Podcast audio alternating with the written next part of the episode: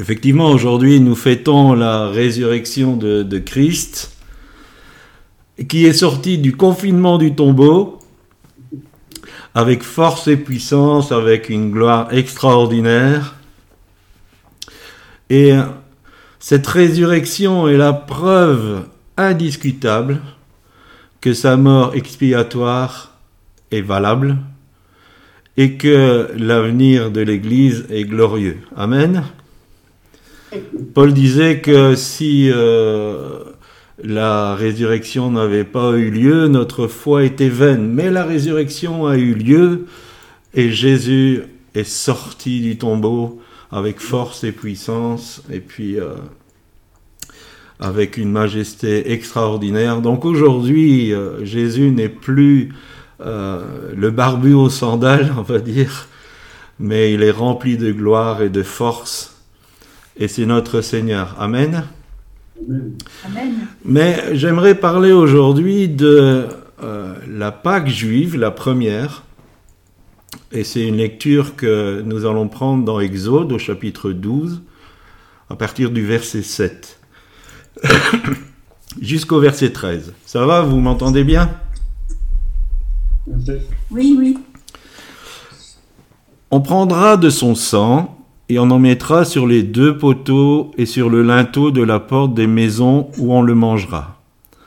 Cette même nuit, on en mangera la chair, rôtie au feu, on la mangera avec des pains sans levain et des herbes amères. Vous ne le mangerez point à demi cuit ou bouilli dans l'eau, mais il sera rôti au feu avec la tête, les jambes et l'intérieur. Vous n'en laisserez rien jusqu'au matin, et s'il en reste quelque chose le matin, vous le brûlerez au feu. Quand vous le mangerez, vous aurez vos reins sains, vos souliers aux pieds et votre bâton à la main. Et vous le mangerez à la hâte. C'est la Pâque de l'Éternel. Cette nuit-là, je passerai dans le pays d'Égypte, et je frapperai tous les premiers-nés du pays d'Égypte, depuis les hommes jusqu'aux animaux, et j'exercerai des jugements contre tous les dieux de l'Égypte. Je suis l'Éternel. Le sang vous servira de signe sur les maisons où vous serez. Je verrai le sang, et je passerai par-dessus vous. Et il n'y aura point de plaie qui vous détruise quand je frapperai le pays d'Égypte. En fait, euh, dans ce texte, il y a sept points que j'aimerais aborder. Et le premier des points, c'est que euh, les Israélites ont été confinés. C'est-à-dire que pendant cette nuit de la Pâque, ils devaient absolument rester chez eux, enfermés. Et euh, si jamais la maisonnée était trop petite, éventuellement il y avait deux maisonnées qui pouvaient se mettre ensemble, mais c'était tout. Si les personnes sortaient de chez eux, c'était euh, la mort assurée, du moins pour euh, les premiers-nés. Le deuxième point, c'est que avec le sang de l'agneau, ils ont fait une aspersion sur euh, le linteau et les poteaux. Le troisième point, c'est que l'agneau ne pouvait pas être euh, à moitié cuit, pas bouilli, mais il devait être rôti entièrement. Cette Pâque devait se manger avec des pains sans levain et des herbes amères. C'était pas un repas relaxant, mais un repas rapide. Il devait avoir les reins sains, les souliers aux pieds et le bâton à la main. Alors bien sûr, on va parler de ce bâton et la mort frappée à l'extérieur euh, des maisons des Israélites. Voilà donc un peu le, contexte où on est pour cette euh, première Pâque juive. Alors j'aimerais parler justement du confinement. Israël était en confinement pour qu'il soit protégé de la destruction.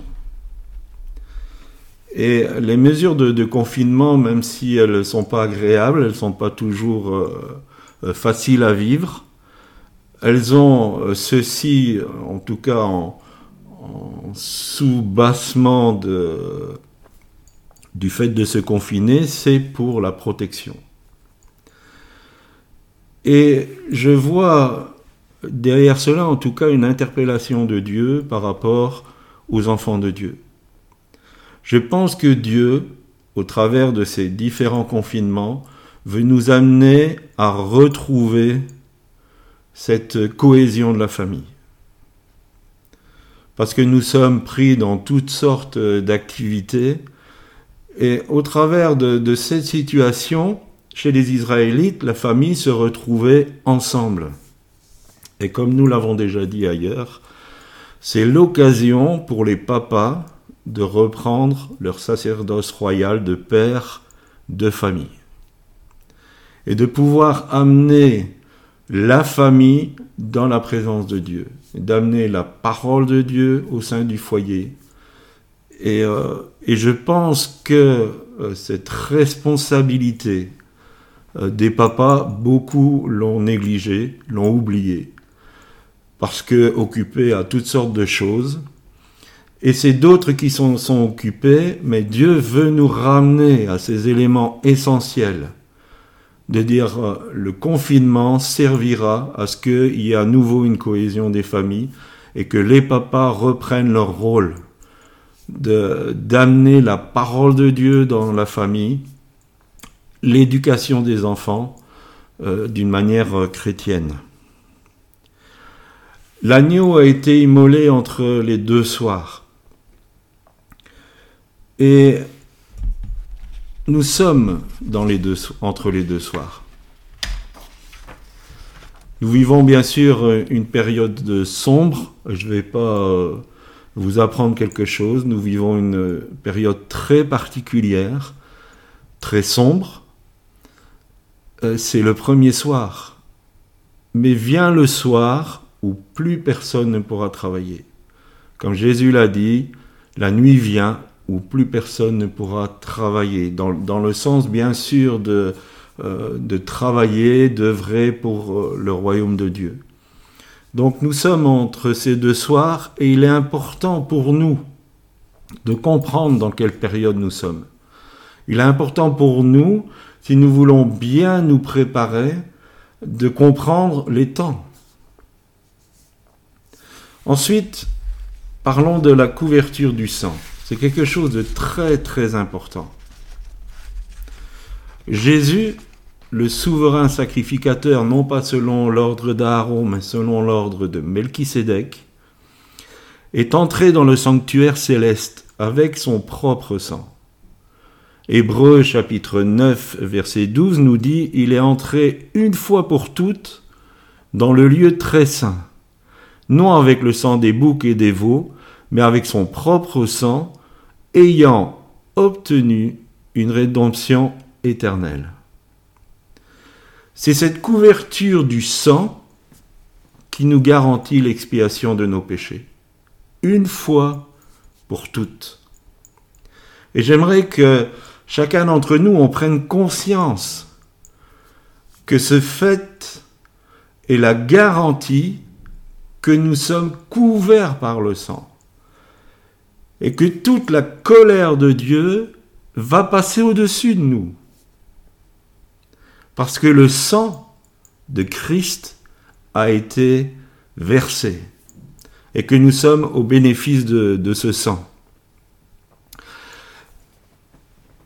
Nous lisons dans Ésaïe 51, 16, Je mets mes paroles dans ta bouche et je te couvre de l'ombre de ma main. Quand nous nous tenons dans la porte des brebis, et la porte des brebis, c'est Jésus, il a dit, je suis la porte des brebis.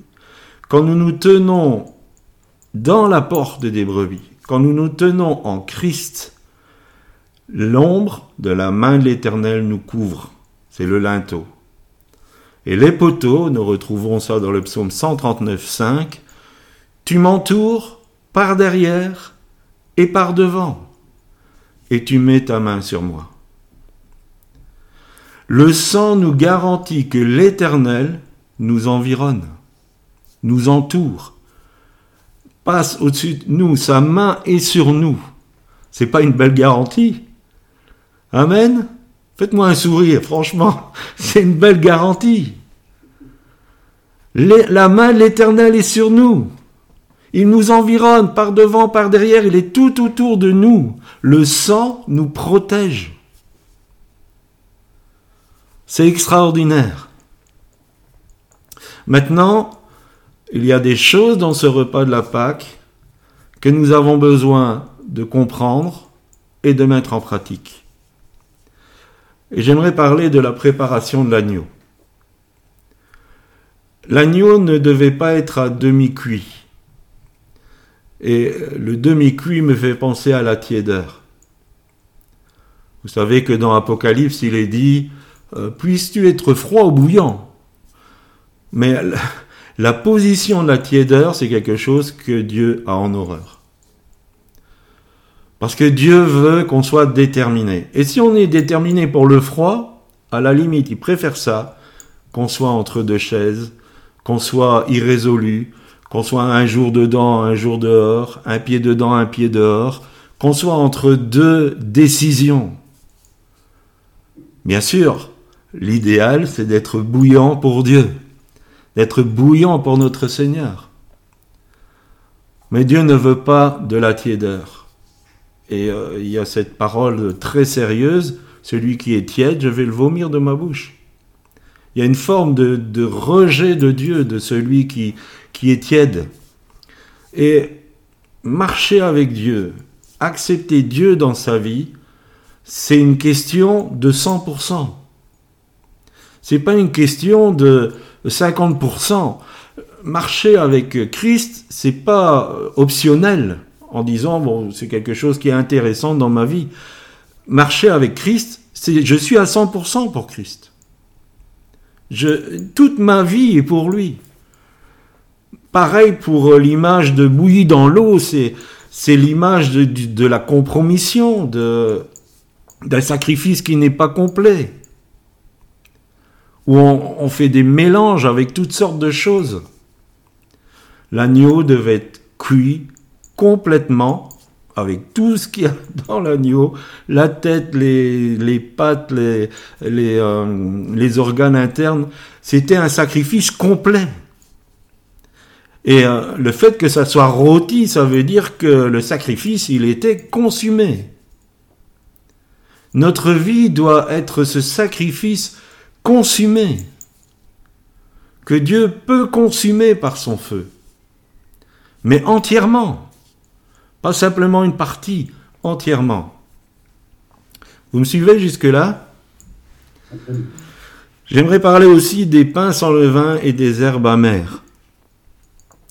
Le levain est un symbole du péché et particulièrement de l'orgueil. À Corinthiens 5 au verset 6 nous dit C'est bien à tort que vous vous glorifiez. Ne savez-vous pas qu'un peu de levain fait lever toute la pâte? Dans l'Église aujourd'hui, il y a beaucoup, beaucoup, beaucoup de levain. Et je ne porte pas une condamnation, c'est un constat. Et comment on peut constater ce levain?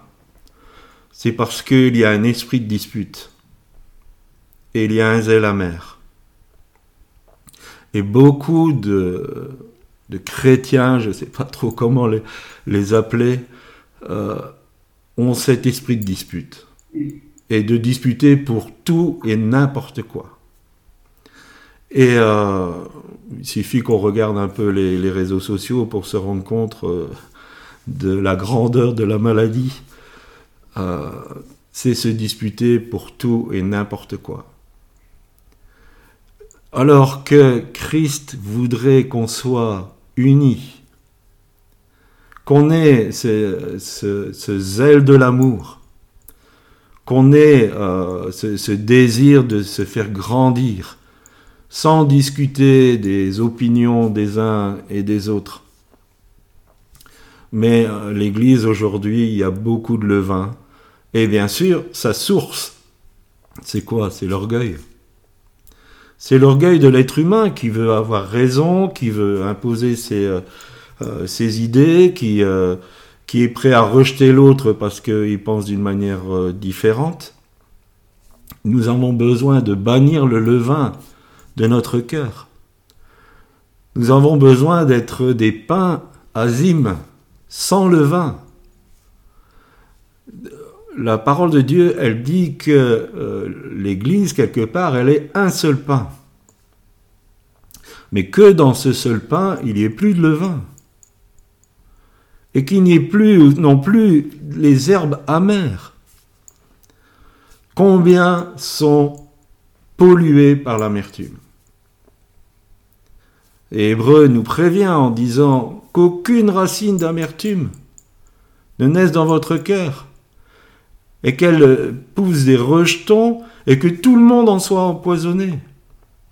L'amertume, ça empoisonne celui qui l'entretient dans son cœur, et ça empoisonne tout le monde. Combien de, décisions, d'actes mauvais, méchants ont été faits, animés par l'amertume? Alors c'est pas une chose facile. Je ne veux pas être moralisateur. Euh, la souffrance, la première réaction humaine normale, c'est qu'elle crée de l'amertume. Mais soyons vainqueurs de l'amertume. Et en ce moment, pendant que je suis en train de, de vous parler, il y a des choses qui reviennent. Il y a des images qui vont revenir. Il y a des personnes, des noms qui vont revenir. Parce que le Saint-Esprit va travailler votre cœur. Parce que le Saint-Esprit, ce qu'il souhaite, c'est que nous soyons libres de l'amertume. Que notre cœur soit réjoui, qu'il soit plein de l'amour de Dieu. L'amour de Dieu est répandu dans nos cœurs par le Saint-Esprit. Et quand il veut faire cette œuvre, d'amener cette amertume à la lumière pour que nous soyons libérés, c'est pas, c'est pas une œuvre pour nous faire du mal. C'est pour notre bien, pour notre joie, pour, euh, pour qu'on puisse pleinement profiter de la vie en Christ. Arrêtons de manger des herbes amères. Arrêtons de produire du levain. Soyons ce bon pain pour Dieu. Amen. Ce n'était pas un repas reposant. Imaginez qu'ils étaient en train de manger à la hâte le bâton à la main, donc il devait être debout. Donc il tenait le bâton d'une main et il mangeait de l'autre main. C'est pas très relaxant comme euh, repas. Hein, on aime bien s'installer sur une bonne chaise et puis euh, avoir une bonne table et avoir euh, des bons amis pour pouvoir discuter autour du, repas. Ce repas-là, c'était pas ça. C'était pas un repas relaxant. Et Paul nous dit dans Éphésiens chapitre 5 verset 16, Rachetez le temps, car les jours sont mauvais. Il y a eu des périodes dans, dans l'histoire de l'Église où on pouvait prendre des repas à l'aise. Mais dans notre période, aujourd'hui, nous devons manger à la hâte.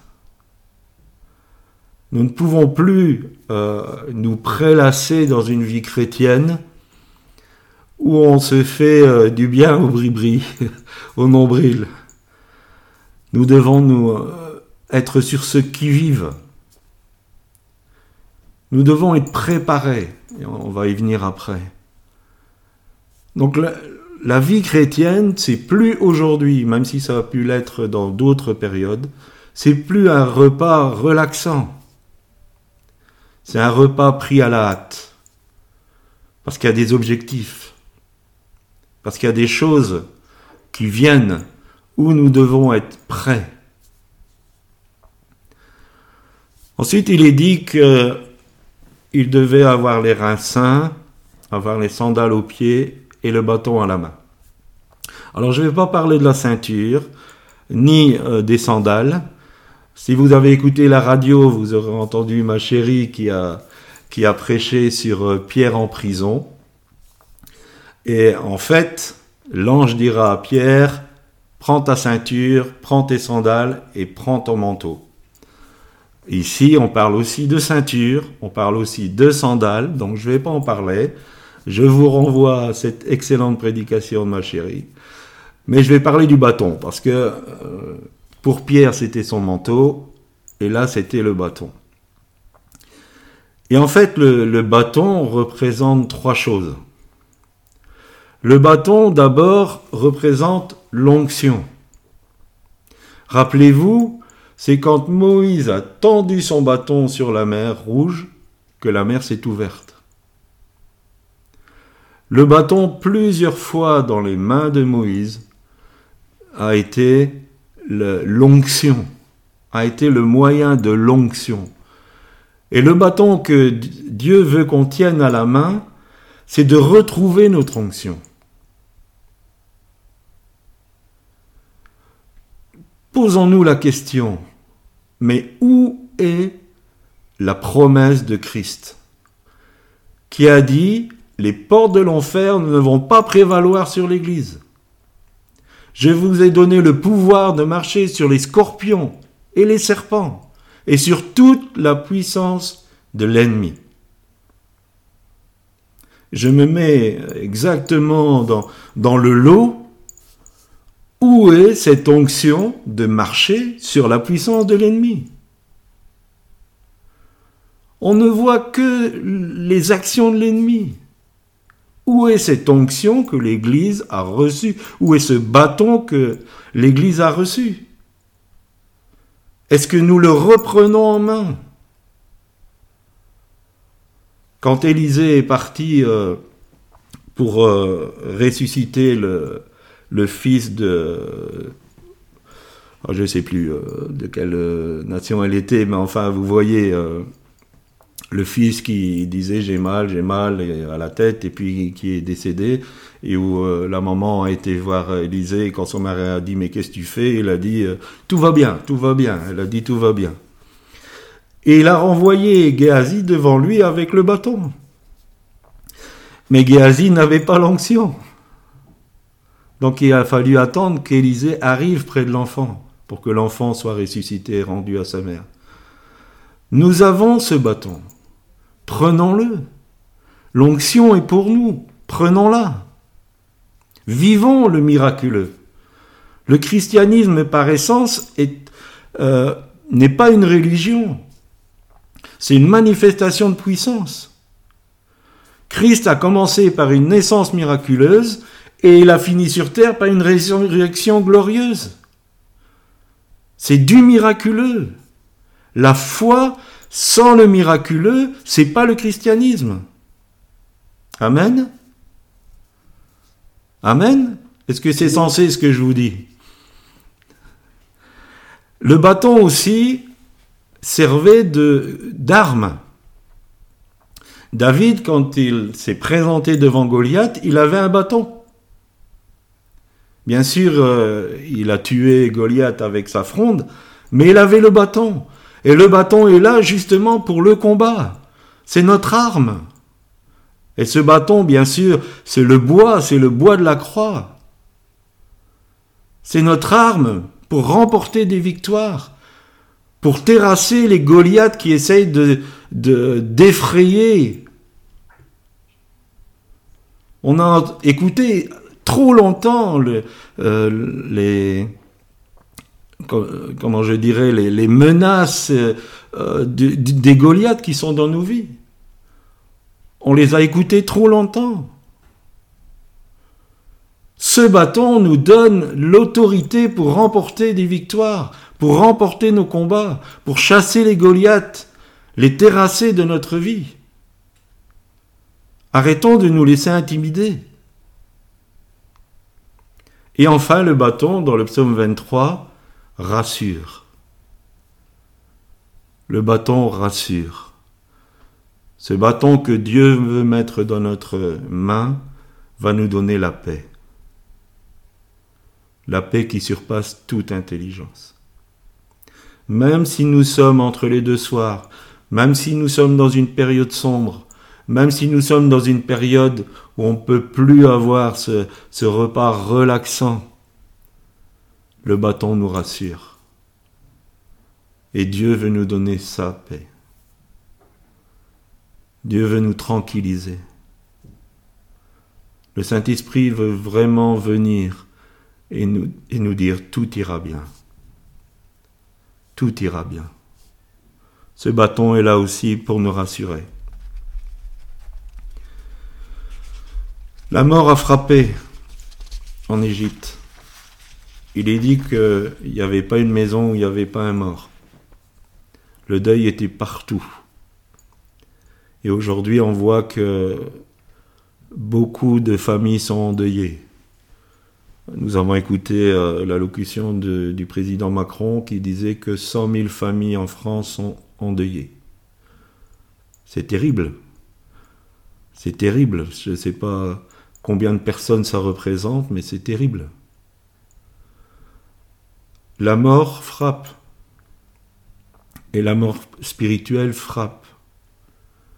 Et si nous sommes sous le sang de Christ, si nous sommes couverts par la main de l'Éternel, la mort spirituelle ne va pas nous frapper. Alors je sais bien, vous allez pouvoir me dire, euh, oui, mais il y a des chrétiens qui sont morts du Covid-19. Je ne parle pas de, cette mort-là. Et euh, même si de très bons serviteurs ont succombé à cause de, ce virus, euh, j'ai toujours envisagé cela comme un, un enlèvement avant l'heure. Parce que ces serviteurs étaient fidèles et Dieu les a rappelés auprès de lui. Je ne parle pas de ça, mais je parle de cette mort spirituelle. Et le péché, le produit du péché, c'est la mort, c'est la mort spirituelle. Mais si nous sommes en Christ, si nous sommes sous la couverture de ce sang, la mort ne nous atteindra pas. Et pour nous, c'est la vie éternelle. C'est la vie, pas la mort, la vie éternelle. Amen. Alors en conclusion, je dirais que nous sommes en train de vivre la dernière Pâque spirituelle de cette humanité. Tenons-nous debout. Vous savez que nous portons Ézéchiel 37. C'était une grande armée. Ils se tenaient sur leurs pieds. Tenons-nous debout. Ils se tenaient sur leurs pieds. C'était une grande armée, une armée très nombreuse. Veillons. Luc 21, verset 36, nous dit Veillez donc et priez en tout temps, afin que vous ayez la force d'échapper à toutes ces choses qui arriveront et de paraître debout devant le Fils de l'homme. Soyons saints. Saints S-A-I-N-T et Saint C-E-I-N-T.